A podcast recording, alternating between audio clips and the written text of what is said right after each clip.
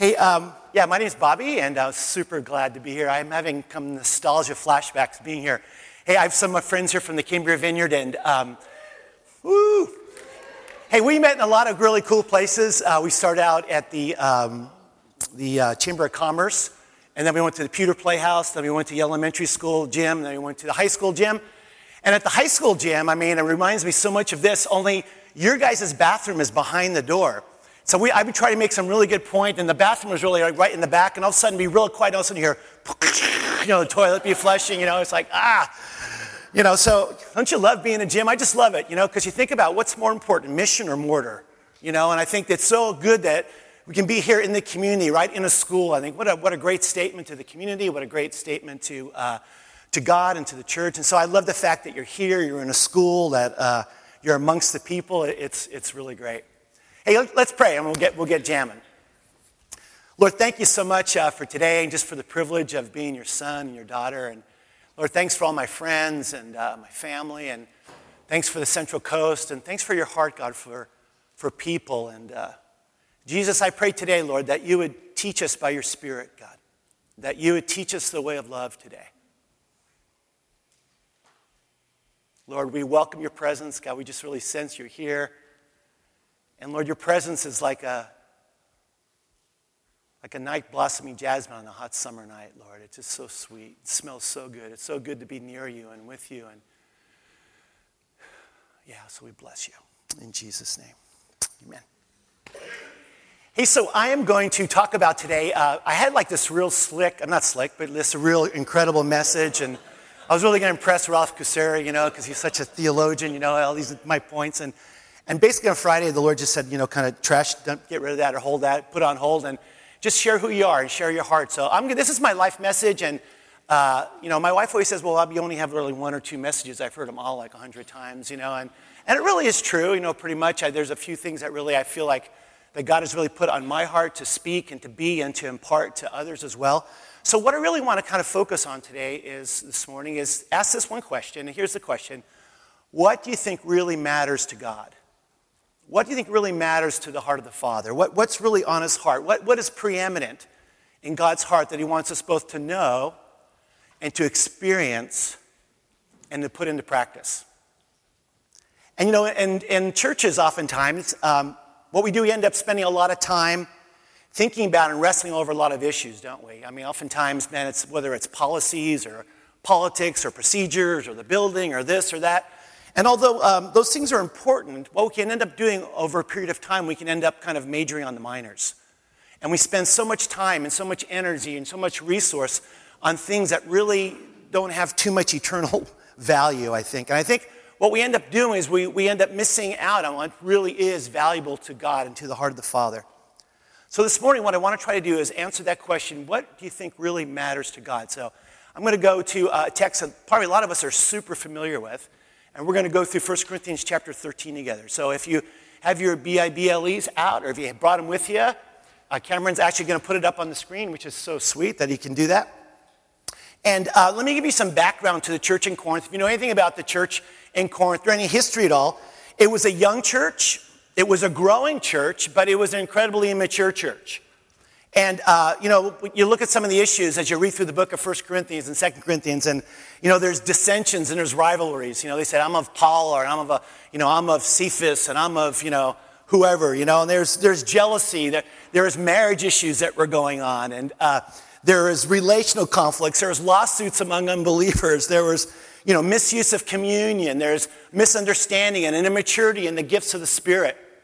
And the reality is, issues that are still very much with us today. And that's not a bad thing.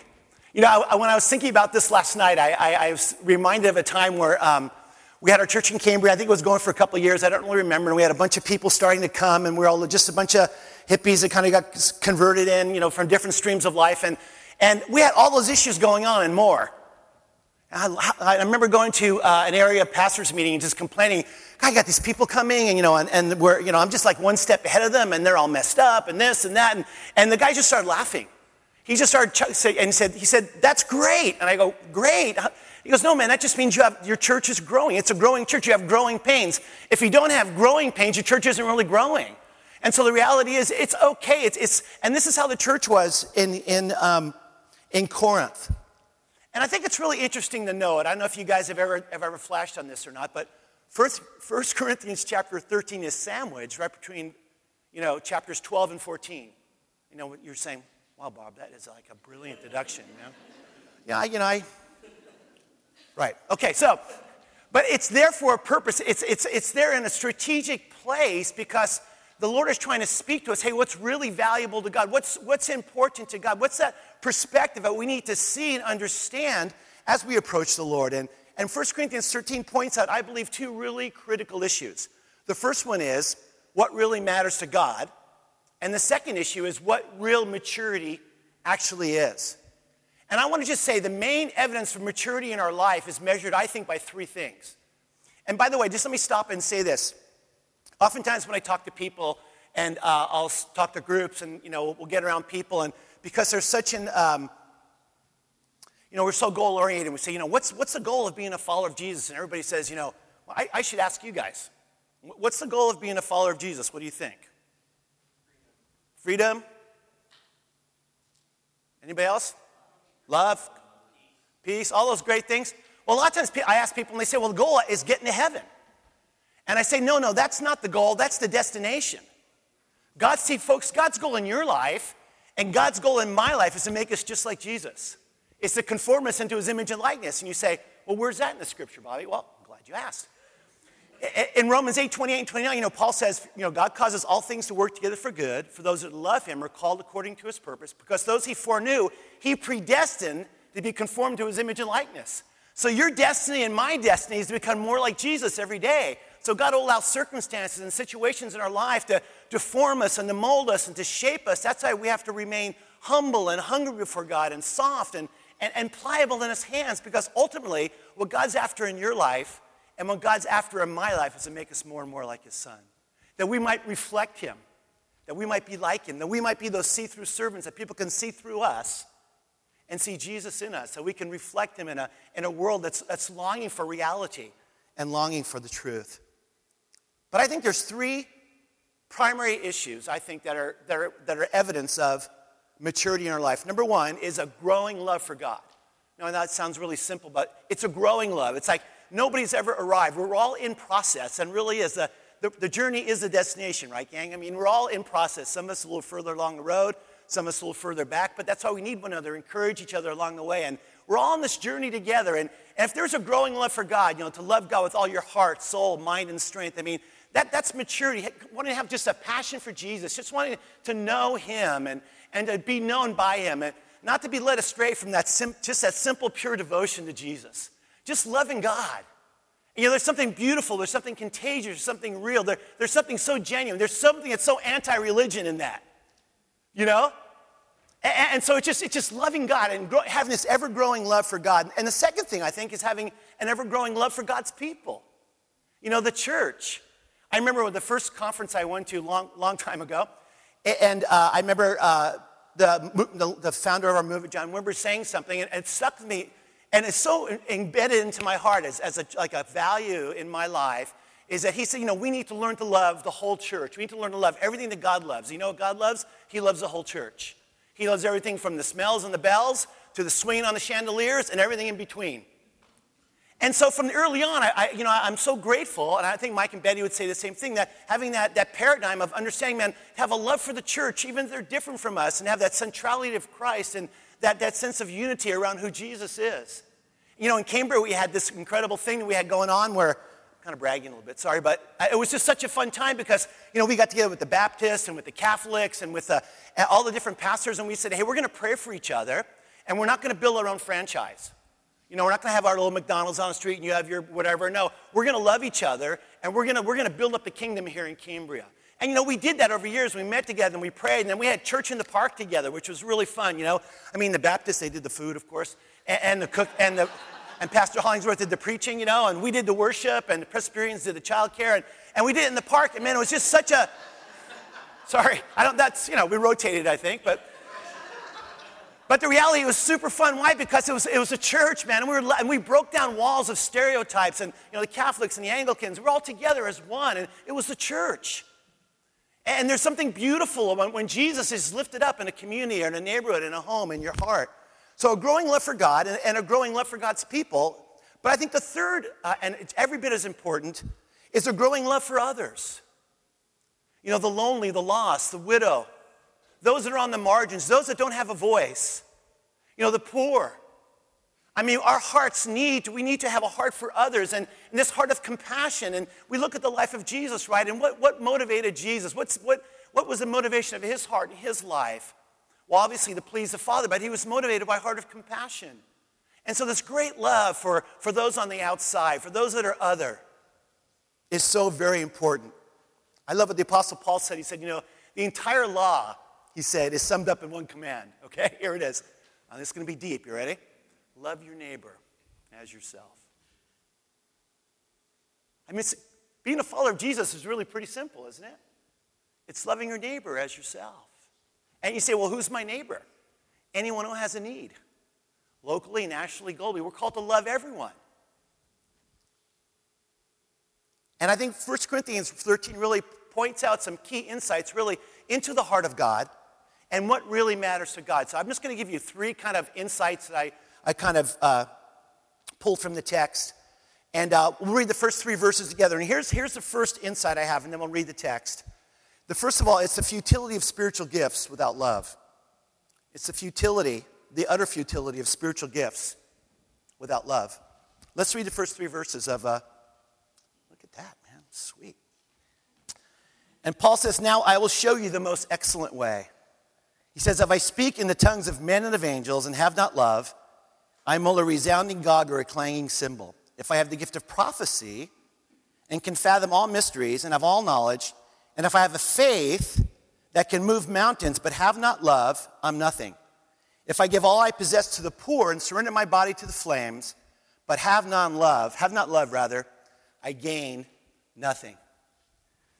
You know, if you've ever been to a marriage, I did a wedding yesterday in Santa Margarita, and I love I love speaking at weddings from that text because it's a great, obviously, for all, you know, for our whole life, but it, it's incredible what, what Paul is talking about. I think one of the things that we do here as followers of Jesus, especially if we've been around for a while, what we tend to do is we tend to mistake maturity, or here, let me say it a different way.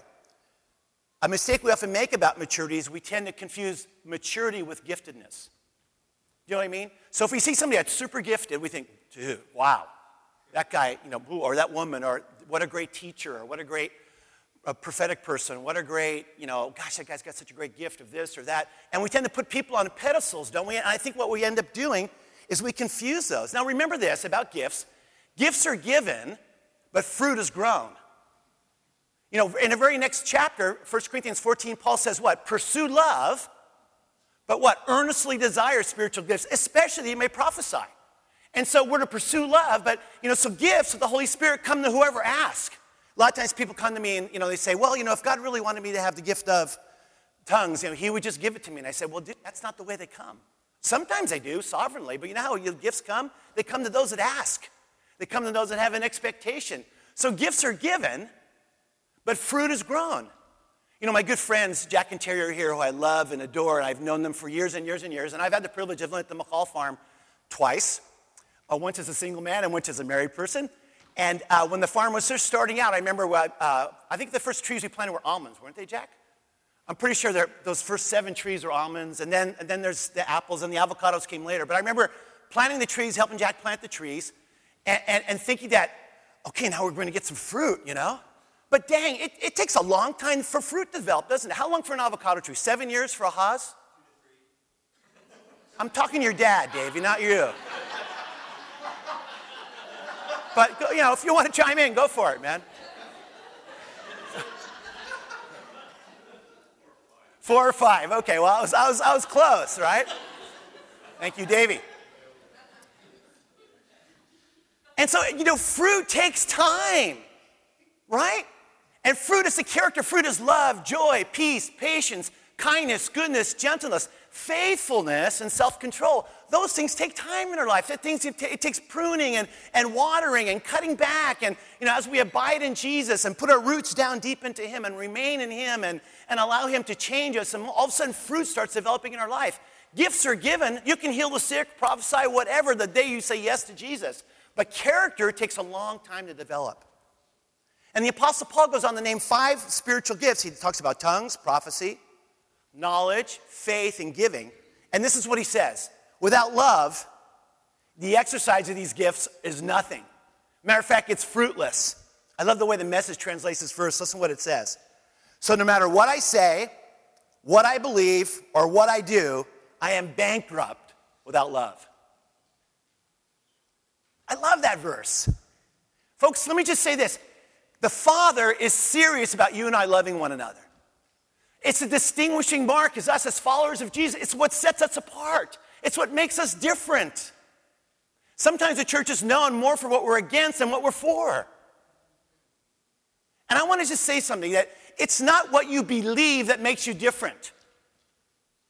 It's what you do and put in practice about what you believe that makes you different.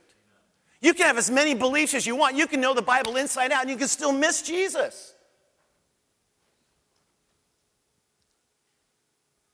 And that means not just loving folks like us. Think about the radical nature of love we've been called to. Not just to love people that are like us, that maybe are from this, the coastal culture, or maybe the same skin color, or, or the same political party, or or maybe the same gender, whatever it may be. But God is, there's, there's radical nature of the love of God that he's called us to embrace that makes us different. Listen to Matthew five forty-three. Jesus said, you have heard it said, love your neighbor and hate your enemy. But I tell you, love your enemies and pray for those who persecute you. Do you see the radical nature of Jesus' love? He's saying my love is radically different than the world's type of love. My love is extravagant. My love, my love reaches across boundaries. My love reaches across nations. My love reaches across political divides and cultural divides. And it represents me. See, that's what it means to follow Jesus, is to love those even that we're, we're not like. And our standard, the measurement of our love, is really Jesus' love for us. Because Jesus said in, in Matthew, or I'm sorry, in John thirteen, thirty-four, a new commandment I give you, Jesus said. Listen, that you love one another, even as I have loved you, that you love one another. So our measurement, our standard, the way that we're to love others, and not just others within the family of God, but everyone, is the way that Jesus loved us. Now that's a pretty high standard. How, let's ask the question, how did Jesus love us? Sacrificially, extravagantly. He loved us unconditionally, without an agenda. One of the things the Lord's been teaching me, actually the last couple of years, but especially the last six months, is how to love without agenda. How to love people strictly for love's sake. Loving without saying, okay, I'm going to love them so I can get to know them, so I can invite them to church, I'm going to love them so I can... No, just love, just for love's sake. And trying to view people as the way the Bible views people, the way that the Lord told us when in Genesis chapter one that human beings are made in the very image and likeness of God. If we really believe that other people, even people that are polar opposites than us, are made in the image and likeness of God, you know, that would eliminate racism, sexism. I wouldn't want to bomb those people. Why? Because I would love them the way that Jesus loves them, without an agenda. Stanley Harvest, he wrote this great book called The Missional Church, and he said, the role of church is to cultivate a people who can risk being kind in a competitive world, risk being faithful in an age of cynicism, risk being peaceful in a violent world, and risk love even when it's not returned, because we have the confidence that in Christ we've been born into a new reality. Isn't that hot? We've been born into this whole new reality. Now we're a kingdom people.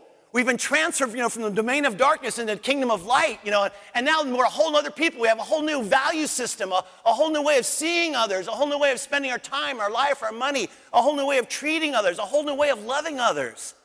We're a whole, we're a new people. We have a whole new identity. All things become new. Mother Teresa has a great quote. I love what she said. This is so challenging. She says, those who see us must see the love of Jesus. The God we ought to reveal is the God who first revealed himself to us as love. It is love that must direct every decision and every action of our lives. That is so challenging, isn't it?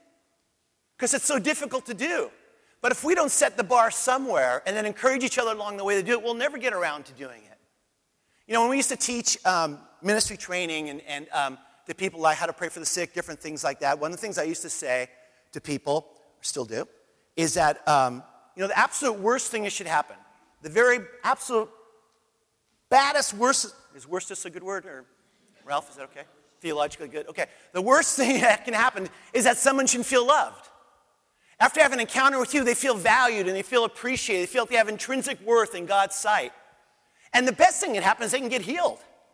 And so, you know, that happens within here, and we're going to pray for each other at the end of the service, whether or whether it's out on the beach or wherever, when we pray for each other. You know, recently, um, my sweet daughter Katie's here. Hi, Katie. Love you. And, and and Katie's here, and Katie used to work at Brown Butter uh, Cookies. And um, I know she'll give you free samples if you go in with her. She'll give you a discount. But um, when Katie was away at school, uh, this was about six weeks ago, is um, I wanted to get some cookies for one of the volunteers at Mountain Brook, and they've been helping me so much. And um, so I went to Brown, I went to Brown Butter, and I thought, yeah, she loves cookies. So uh, walked in, saw this really nice girl. Uh, she goes, oh, you're Catherine's dad. And I said, yeah, yeah, I'm Bobby. And we started talking, and she had a, a big brace on her wrist. And I said, dang, what's the matter with your wrist? She goes, oh, I, I have uh, this really bad arthritis. I'm in constant pain all the time. She's probably not twenty-one, twenty-two, twenty-three. I'm not sure. She's young. And I said, you're kidding. And, and she goes, no, it's, it's, it's, I said, is it hurt right now? She goes, oh, yeah, it's, it's throbbing right now. And right away, I just felt like the heart of God said, if, if you'll pray for her right now, I'll touch her. And like, you know, the brave, you know, man of God, I said, I said, gosh, I really hope that gets better. And I went and I paid for my credit card. And then I got in my car and I drove home. And I drove, no, I was getting back on the freeway going to work because I was late like usual. And um, right when I got in the car and I almost got to the exit going on the freeway, I felt the Lord just really in a nice way say, Bobby, if you go back and you can touch her, I'm good, I want to touch her. And I said, okay, God, you're on. So I turned around and I go back and, and I just said, hey, uh, gosh, I, I just, I realized I needed another pack of cookies, you know. Trying to work out my, my thing, you know. And I just said, you know what? Uh, I don't know if you know this or not, but I'm just a fo- I'm a follower of Jesus, and, and I know he loves you, and I can feel his heart for you, and I really, if, would you mind if I prayed for you and for your wrist right now? He doesn't want you to be in that pain right now. And, and right away, she just kind of teared up, and her, I and, and I said, and I just, and luckily it wasn't a busy day at Brown Butter, right? And so I, but at Brown Butter, they have all the people working in the back, you know, so everybody's kind of, you know, they're looking at, I was as quiet as possible, but I said, you know, I said, Jesus, just, Holy Spirit, come and show this precious, and I said her name, girl, you know, just your love, and your healing touch, and just let her know that you're, you're for her and you love her. And she was just, you know, in tears, and I saw this huge smile, and she goes, here, these are free. I said, no, no, I want to pay for them, you know. and, and I'm anxious to go back. Now, I don't know if God healed her or not, but you know what? I know that I did what I was supposed to do. Why? Because God wants us to demonstrate love. Hey, that there's a God in heaven, and he cares for me. He's not against me. He, he's not angry at me. He's not mad at me. He's mad about me. And he longs for a friendship and a relationship with me. Well, the second insight that I want to have, not only the futility of spiritual gifts without love, but the second thing is the insight of what love really looks like. What does love look like with flesh on it? And so let's read verses four through eight together. Paul says this, and he says, love, you know, is patient. Love is kind. Love, you know, doesn't envy. It doesn't boast. Love's not proud. Love's not rude. Love's not self-seeking. Love's not easily angered. Love keeps no record of wrongs. Ouch. There's a good one, right? I love that one. I lost my place. Love does not delight in evil, but love rejoices with the truth. Love always hopes. Love always trusts. Always hopes. Always perseveres. And love, what? Never fails. I mean, that's a great one to have on your fridge, right? I mean, it's so true. Love never fails. Now, again, you guys might already know this, and I'm sure Cody's taught you this, or Ralph or somebody, but, you know, in, in English, we have one word for love. And so we love the Dodgers, you know, we love the surf, we love avocados, we love lots of different stuff, right? We love our, our spouse. But in the Greek language, there's several words for love, three primary ones. One is eros, or eros, and that's sensual love, is sexual love. The second word is phileo, or philea, and I'm sure I'm pronouncing it wrong, Ralph will correct me later, but phileo or philea. And that, that really speaks of a relationship, of, of uh, that intimacy of best friend, you know, where you share your deepest thoughts, your, your deepest hopes, your aspirations, your, your dreams together. And it's that sense of uh, great intimacy and communication, and it's that beautiful friendship. But then there's a third word, it is agape. And agape is that the most powerful word. It's that unconditional. It's the unselfish love. It's a love that's otherly, that puts others first.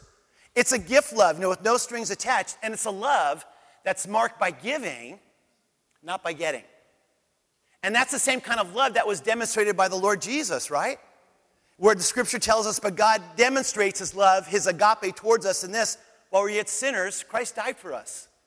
So Jesus just didn't talk about love. He just didn't write a book about love. Well, I guess he did. He wrote a book about love. But he demonstrated it. Why? By sending his son. He showed us what love was really like when Jesus incarnated himself and, and dwelt among us. And you see, the purpose of the gifts of the Spirit are for the building up of others. And that means not just thinking about ourselves, but thinking about others. And that takes a lot of love. And that kind of love's not natural. That, that kind of love doesn't come um, easy for a lot of us, right? I know for, for me, because we always want to, well, what about me? How about my needs? And we're in such a consumer society, and we've been so entrenched in consumerism in the Western world that we don't even realize, even in the church, we're so entrenched in consumerism, we think, hey, it's all about me. Feed me, help me, serve me. Instead of being serve us, a service, it's all about serve us. So there's a, there's a cost to love. It's going to cost you something to love. But it costs the Son of God everything to love. There's a great verse in First John three sixteen where John the Apostle says, this is how we have come to understand and to experience love. Not just to understand it, but to experience. Christ died and sacrificed his life for us. This is why we ought to live sacrificially for others and not just be out for ourselves. Don't you love that? I mean, that should, that's our mantra. That's our, that's, our, that's our marching orders. We're not to live solely for ourselves, but to live sacrificially for the sake of others and not just for ourselves. That's why the Apostle Paul can say these radical verses where he says stuff like, um, you know, for the, in Second Corinthians, he says, you know, for the love of Christ constrains me. Or compels me. That's a really strong word, constrain or compel. And he said, why? Because therefore I conclude that one died for all, therefore all died, that they who live should no longer live for themselves, but for him who died and rose again on their behalf. Paul was constrained about this. I'm going to live for something bigger than myself. And see, that's the challenge for us as followers of Jesus. Will we live for something bigger than ourselves? Or we'll just kind of go through the motions and, you know, be good religious people and Uh, but there's something bigger, there's something more that we can do, and it starts with the small things of opening up our eyes and, and opening up our heart and perhaps even opening up our home or whatever it may be, just to demonstrate the genuineness and the reality of the love of the Father. So even as Jesus laid down his life for us, he's called you and I to lay down our lives one for another. Now, when you think about that, I know that sounds very noble, but I'll tell you what, we might not ever have to die for someone, but I'll tell you something, it might even be a, a greater difficulty. We might be inconvenienced. Because to be a martyr might be easy compared to going out of your way to help someone, right? You know, one of the thing, one of the greatest things, demonstrations of love I think we can do in our culture today, and obviously there's real practical ones like stuff Phil's doing and a lot of stuff that we do at, you know, at Mountain Brook with the poor and stuff, but the reality is, one of the greatest gifts you can give someone today in our culture is the gift of listening. You know that time is money, right? And, and when you can sit down and listen without formulating an answer, and you can just love people and over a period of time listen to them, and over a period of time, you know what they're going to say? They'll probably say, well, what do you think? Or get your, le- why? Because you've earned their trust. You're not trying to throw verses at them or have an agenda for them. No, you're just being a friend, and, and you're giving someone the gift of listening. That's a precious gift to give someone. And that's a very practical way we can demonstrate love. That's where we can start taking those baby steps and doing small things with great love. You know, we can do practical help, right? Helping someone move or, or helping babysit so someone can have a date night or, no, don't be signing up at the door right now for babysitting things. Although we love doing that. But, you know, different stuff like that. Or maybe sharing yourself with others. And, and you know one of the greatest things you can do? You can give encouragement to people. Someone said that encouragement is like oxygen for the soul. I mean, have you ever had somebody come along and just give you a compliment, encourage you, and like the rest of the day you're like floating on mid-air? I mean, doesn't it happen that way? I, I know for me, I'll t- tell you a quick story is that I was thinking about this, and um, when I was young, that sounds like a song. When I was young, okay, never mind. Um, when I was young, when I went when I went to high school, I went to large. Here, Bruce, I'm going to tell a modern day story. I went to large parochial high school in Orange County called Modern Day, and I I played football there, and I was as a in those days. If you're a sophomore on the varsity, it was a big deal. So I was, there's two guys that were brought up. I was one of the guys that were brought up. And so you play J V and varsity, but you're like the meat squad for the varsity, the ones that, you know, they just beat you up all day, you know. And I had this coach named Coach Estrada, Rudy Estrada. He's also my driver's ed teacher. He's a little short, stocky Hispanic guy. He, just, he was like a bodybuilder guy. And he was like the toughest guy, but he would take me aside and he'd say, he used to call me DeLance. He said, DeLance, I see greatness in you. You're a leader. God's made you for, and he would over and over and over again speak, and he would meant it. He'd see me out in the quad at school, and he'd look at me and go, there's something God's there's in store for your life. There's something in you that's going to come out. And I remember thinking, God, I was just this like one hundred sixty pound skinny guy, you know. I, I didn't know, you know, and I knew that was for sports, but you know what? I, he gave me he gave me a confidence that perhaps I wouldn't have gotten before. Because my dad was one that always had these high expectations for me. But Coach Estrada said, no, man, you can do it. You can do it. I see something in you. And he would encourage me and encourage me. And I tell you, I, I don't remember, ask my wife, I don't have a, a great memory about my childhood or even a lot of stuff. Man, but I remember Coach Estrada. What, what a great guy. And, and what a simple thing we can do. You know, it doesn't take somebody that's prophetic to point out something that's wrong in someone else. But it takes a whole lot of love and a whole lot of grace to see something really profound in someone and to call that out. And then watch him bloom and open up like this beautiful flower over a period of time. See, that's the beauty of the kingdom, that we get to give encouragement in love. See, folks, remember this. Love is a verb, it's not a noun. Love is action. Love is never passive. Love is never neutral. Love never just stands on the sideline. Love gets in and gets involved and gets dirty and, and gets its uniform dirty. That's what love is. Again, another Mama T quote. She says this, love to be real must cost. It must hurt. It must empty us of self. And real love does that, doesn't it? So what does love look like? And if you want to throw this up, Cameron, this is, this is the message. I love the way the message translates this portion, the portion of Scripture. It says this, love never gives up. Love cares more for others than self. Ooh, that's good, isn't it? Love doesn't strut. Right? Okay, never mind. Okay. Love doesn't have a swelled head. Love doesn't force itself on others. Love isn't always me first. Love doesn't fly off the handle, and love doesn't revel while others grovel. Love doesn't keep score of the sins of others. Love takes pleasure in the flowering of others.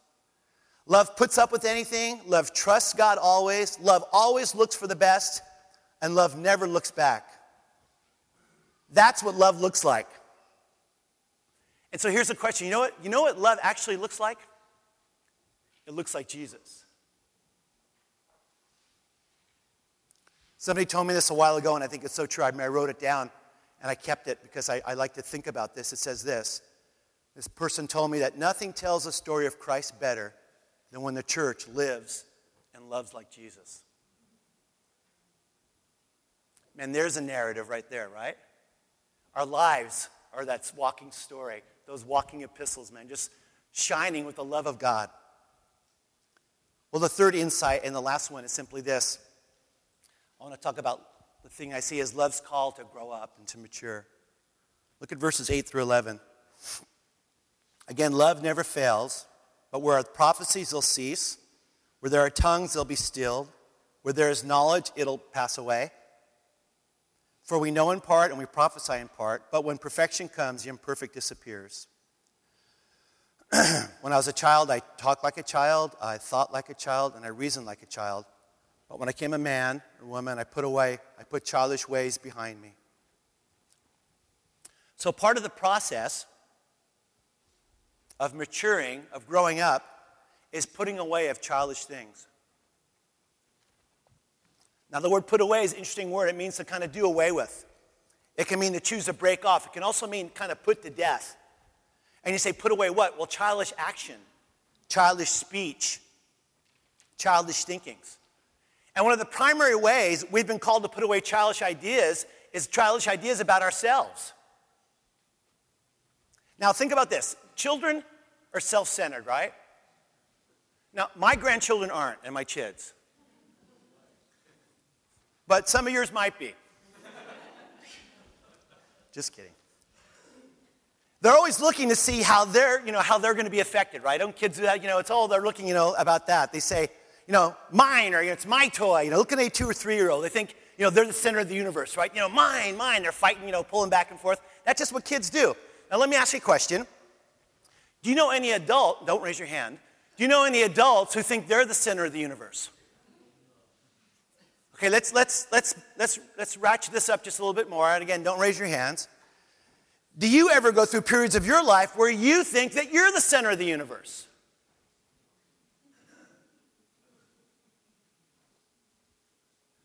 Well, that's a childish viewpoint. And I believe that the primary thing that keeps you and I from growing up, from taking responsibility, from maturing, from reflecting Jesus in our lives and living a life of love is simply this. It's selfishness. Living solely for self. So death to self really is mandatory for spiritual maturity and living a life of love. Jesus said this, you know, if anyone wishes to come after me. Now again, there's that conditional clause, there's that if. So we have, we have a part to play. He says, if anyone comes after me, let him deny himself, pick up his cross daily, and follow me. So the key is it's a real daily choice, right? I mean, no one's arrived. I mean, I mean, every day, it's, I realize, you know, if you look in the mirror and you you can reflect and do this, Lord, you know, search my heart, you can see how selfish we are all the time. So the reality is we all have got, we all struggle with that. So again, what really matters to God? Let, let, let's, we'll close here in verses twelve and thirteen. And Paul says, now when we see but a poor reflection as in a mirror, but then we shall see face to face. He says, now uh, I know in part and then I shall be fully known, even as I am fully known. But now these three things remain, faith, hope, and love. But the greatest is love. You know, in certain churches, you know, people have status, you know, because they know their Bible really well. Oh, man, they're just on it, you know. In other churches, you know, people have status because, you know, they're really active in, in the gifts of the Spirit, or they got killer worship, or they got this, or they got that. But I believe with all my heart that the, Jesus, the church of Jesus Christ is to be marked by one thing and one thing alone, and that's love. And I'll just say this, and you guys don't have to agree with me, but I'll just say this. You and I are no more spiritual than the way we treat and relate to others. Don't tell me how much of the Bible you know. Tell me the way you treat others. Tell me the way that you love others. Jesus said, again, one of those great things, by this, everyone's going to know you're my apprentice. By the way that you love one another. He didn't say about any of it. He said, this is the one piece of evidence that's going to be so evident in your life that you really are a follower of Jesus by the way that you love. And I think, you know, for a community of faith and for a people, when, when we begin loving like Jesus loves, something very powerful happens. When you get in a room of people and, there, and there's that atmosphere of love and you take that home and into your, into your workplace and into the marketplace, something very powerful happens. It releases the power of the Spirit. It releases the power of the Spirit in our lives, in our families, in our church, you know, and in our community. And, and my prayer for, for Coastlands Vineyard, and again, I am so excited that, that you guys are here and this church is here. I mean, we've dreamed about a church in Morro Bay for years, and we've, we've talked about, you know, wouldn't it be great to be a, to be a vineyard in Morro Bay? And hey, it's here. I mean, congratulations, you guys. You've done such a good job as a beachhead. And make, I mean, I'm so stoked to see what's going on. But I was thinking about this old song, and it, it's about ten years old. It's a, it's a song by a friend of mine, Andy Park. And um, this is my prayer. This is why I've been praying for you guys all week. And I'm kind of tempted to sing it, but I'm not. I might. But it's called Multiply Your Love. Listen to the words. It says, it's going to be hard not to sing. Multiply your love through us to the lost and the least. Let us be your healing hands, your instrument of peace. May our single purpose be to imitate your life. And Lord, through our simple words and simple deeds, let love be multiplied. Multiply your love through me to someone in need. Help me, Lord, to freely give this grace that I've received. Let my single purpose be to imitate your life. Through my simple words and deeds, let love be multiplied. And the chorus goes, let us see your kingdom come to the poor and the broken ones. Let us see a mighty flood of justice and mercy.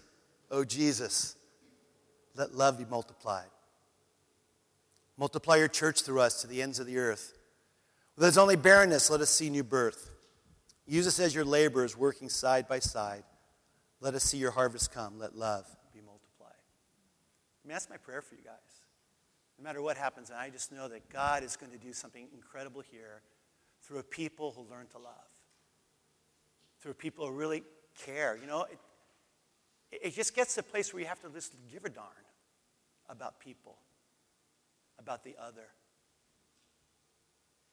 And in a moment, I'm going to open up for you guys to share any kind of maybe picture, impressions, word that you might have. Because in reality, when, when someone speaks, you know, the Holy Spirit's so great that for the common good, he'll give pictures and words and scriptures and, and little things so we can, it's like a pieces of mosaic that come together and form this beautiful picture. But the verse I want to leave you with, and this is my prayer, and this is something I think the Lord spoke to me about, is in, in John fifteen. Listen to this kingdom invitation. Jesus said, "As the Father has loved me, so have I loved you. Now, abide in my love." Now, this is like one of the greatest invitations in the history of the universe. I mean, I'm not trying to, to be exaggerated, but this is, can you, you know what Jesus is inviting us into? The same friendship, the same interaction, the same intimacy that Jesus had with the Father before the foundation of time. He's saying, you know what? This is what's available to you. Come to me. If you're thirsty, and drink. Come and, and, and abide, live in, dwell in, make, put your roots down deep into my love. He's saying, come abide in my love. And my hope this morning is that you'd open up your heart, no matter where you are, if you're a Christ follower or if not, and that you'd allow Jesus to come and his love would rule and reign in the throne of your heart. Every day you can just say, Lord, here I am. God, broken, messed up, Lord, but it's me, God. Would you come and make me more like you, God? Would you come and fill me with your love? Would you come and multiply your love through me, Lord?